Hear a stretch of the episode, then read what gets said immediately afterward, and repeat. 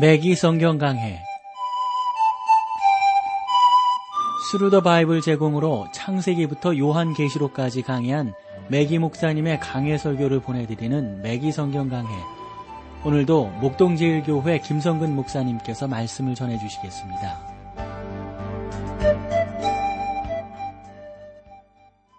자, 오늘도 여러분들을 에스겔서로 모시겠는데요. 오늘은 20장 그리고 21장 이렇게 찬송 전에 20장 그리고 찬송 후에 21장 말씀을 함께 나누도록 하겠습니다. 먼저 20장 주제를 본다면 이스라엘의 죄에 대한 기나긴 역사를 돌아보게 되는데요. 그러니까 미래의 심판과 회복이 어, 여기에 나누어지고 있다고 어, 우리가 볼 수가 있습니다.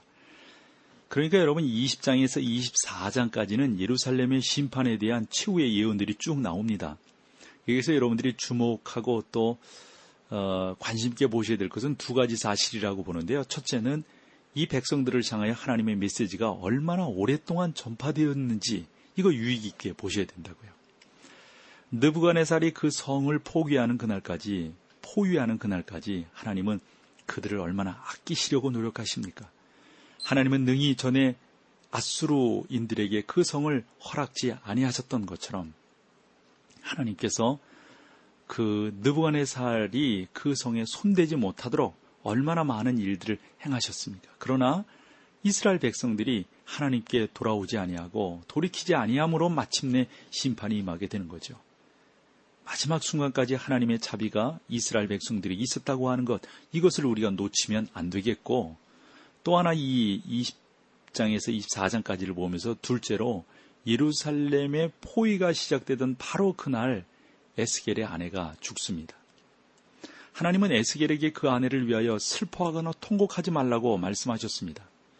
그래서 저는 이 에스겔이 에레미야 선지자와는 아주 날카로운 대조를 이룬다고 생각을 하는데요. 에레미야는 여인의 심정을 가졌어요. 그래서 자주 울어요.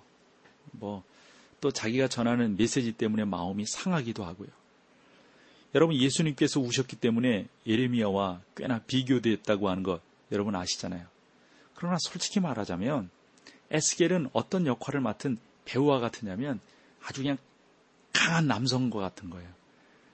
그래서 아주 그냥 강력해요. 그래서 그는 자기 역할을 잘 감당했지만 이 에레미야처럼 너무 상심해서 울거나 슬퍼하거나 그러지 않았단 말이죠. 에스겔은 아주 심장이 강했던 사람처럼 보입니다.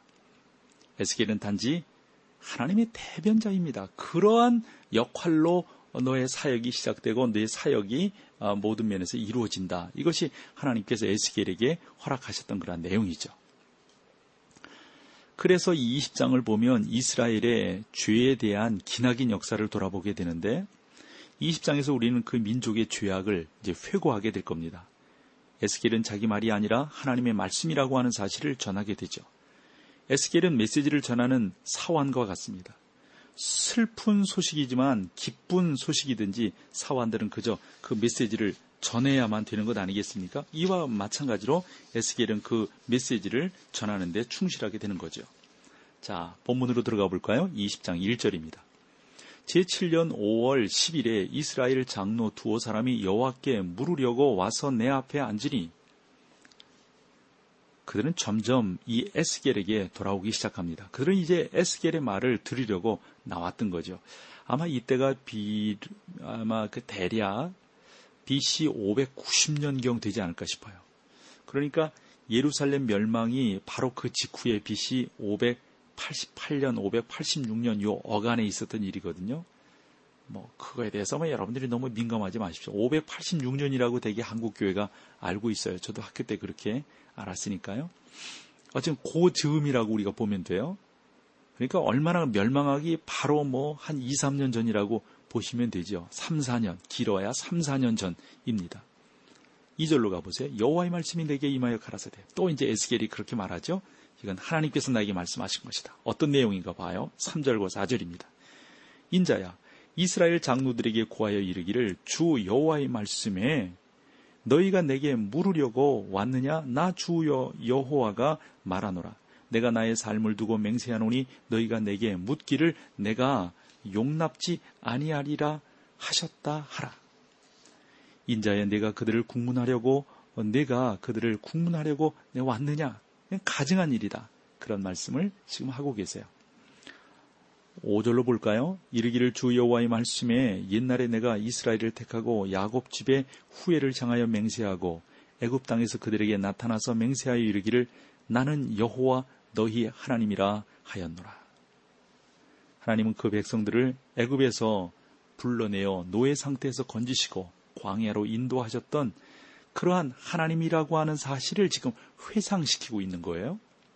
13절로 가보세요. 그러나 이스라엘 족속이 광야에서 내게 폐역하여 사람이 준행하면 그로 인하여 삶을 얻을 나의 윤례를 준행치 아니하며 나의 규례를 멸시하였고 나의 안식을 크게 더럽혔으므로 내가 이르기를 내가 내 분노를 광야에서 그들의 위에 쏟아 멸하리라 하였으나 광야를 나아갔던 그 세대가 하나님께 반역했습니다. 하나님은 그들을 광야에서 그래서 죽게 하셨잖아요. 21절로 20절 가보세요. 그러나 그 자손이 내게 패역하여 사람이 준행하면 그로 인하여 삶을 얻을 나의 율례를 주지 아니하며 나의 규례를 지키지 아니하였고 나의 안식을 더럽혔는지라 이에 내가 이르기를 내가 광야에서 내 분을 그들의 위에 쏟으며 내 노를 그들에게 이루리라 하였으나 내가 내 이름을 위하여 내 손을 금하고 달리 행하였나니 내가 그들을 인도하여 내는 것을 목도한 열국 앞에서 내 이름을 더럽히지 아니하려 하였음이로라. 그 다음 세대에도 역시 하나님께 반역하고 있는 것을 볼 수 있습니다. 25절로 26절을 볼까요? 또 내가 그들에게 선치 못한 윤례와 능히 살게 하지 못할 규례를 주었고 그들이 장자를 다 화제로 드리는 그 예물로 내가 그들을 더럽혔음은 그들로 멸망케 하여 나를 여호와인 줄 알게 하려 하였다 하는 겁니다. 이것은 난해한 구절입니다. 그 의미에 대하여 주석가들 사이에서도 의견이 각각 다릅니다. 저는 여기에 나타나는 사상이 고린도후서 2장 15절로 16절에 나타난 바울의 사상과 동일하다고 생각합니다. 우리는 구원 얻은 자들에게나 망하는 자들에게나 하나님 앞에서 그리스도의 향기니 이 사람에게는 사망으로조차 사망에 이르는 냄새요. 저 사람에게는 생명으로조차 생명에 이르는 냄새라. 하나님께서 이 백성들에게 그 말씀을 주셨으나 그들이 거부하자 그들의 마음대로 행하도록 우리 하나님께서 버려두셨다 하는 그런 내용입니다. 선한 율법 자체가 악하게 되었던 거죠. 여러분 왜 그렇습니까? 왜냐하면 그 율법이 그들을 저주하고 심판했기 때문입니다. 오늘날 복음에 있어서도 마찬가지가 아닐까 싶어요. 복음을 듣고도 거부하면 차라리 처음부터 복음을 듣지 않았던 편이 더 낫다 하는 거죠. 왜 그렇습니까?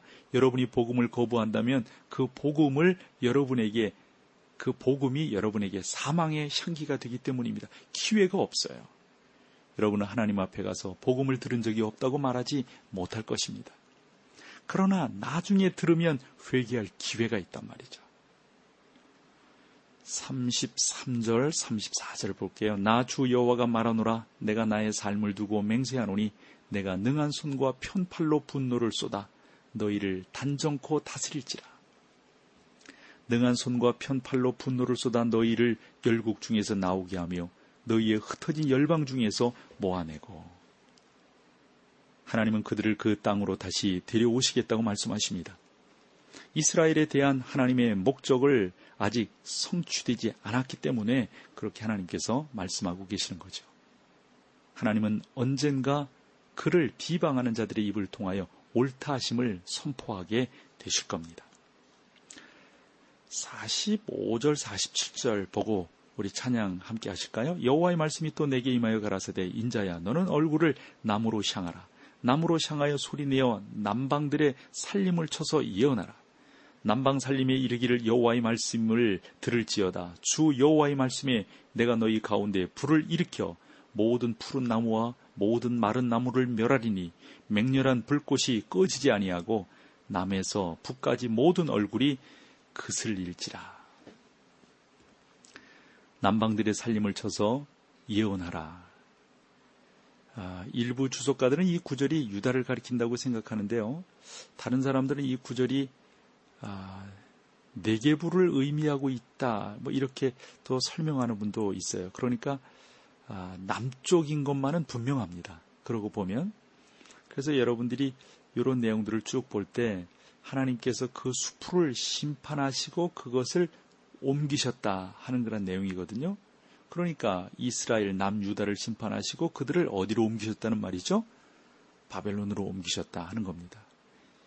이것은 주목할 만한 예언입니다. 왜냐하면 그대로 되니까요. 자, 여기서 우리 찬송 함께 하고 계속해서 말씀을 나누겠습니다.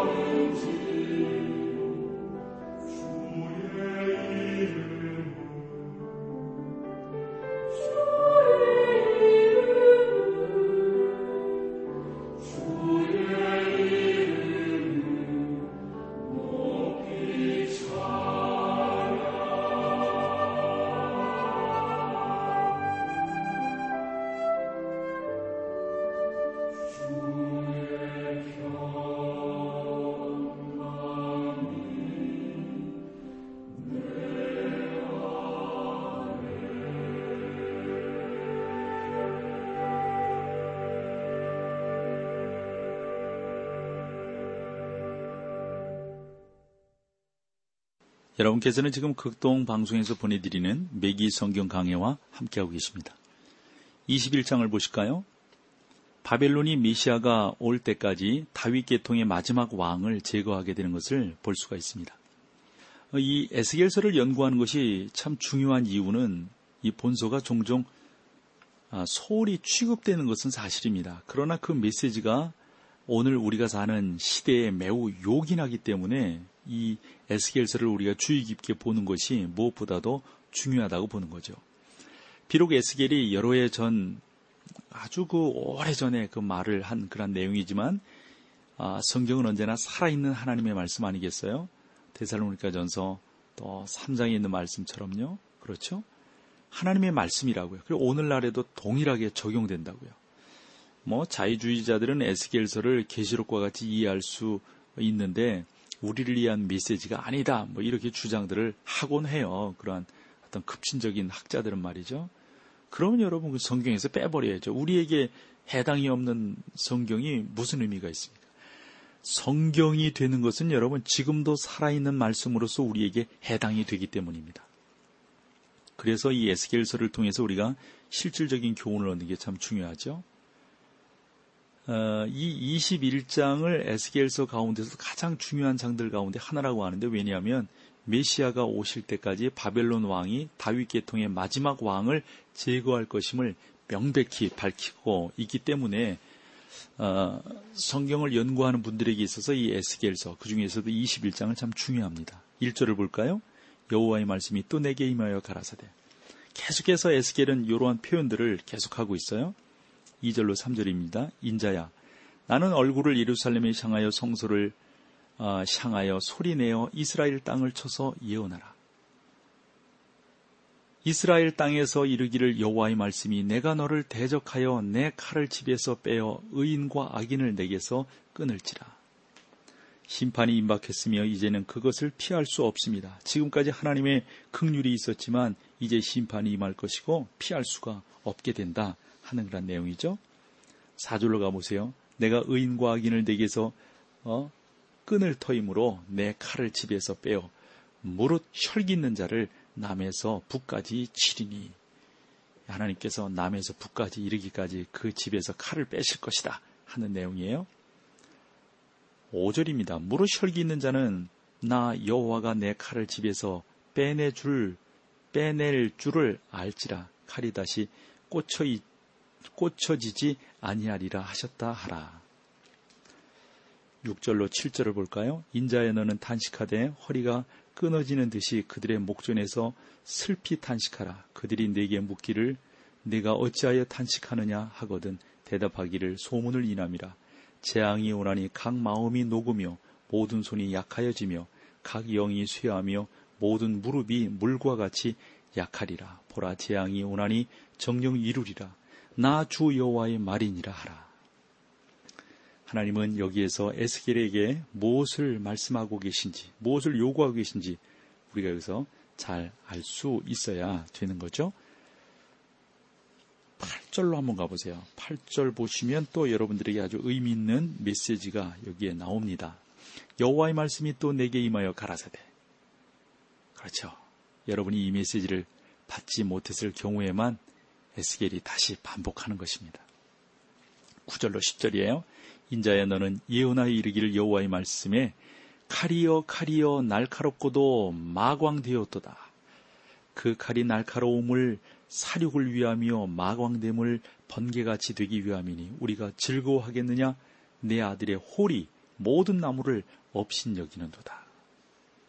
하나님은 그 성을 심판하실 것입니다. 이것은 예루살렘을 향하여 탄식하였던 하나님의 입술로부터 나오는 두려운 말씀입니다. 예수님께서도 그 성을 사랑하사 예루살렘을 보고 우셨습니다.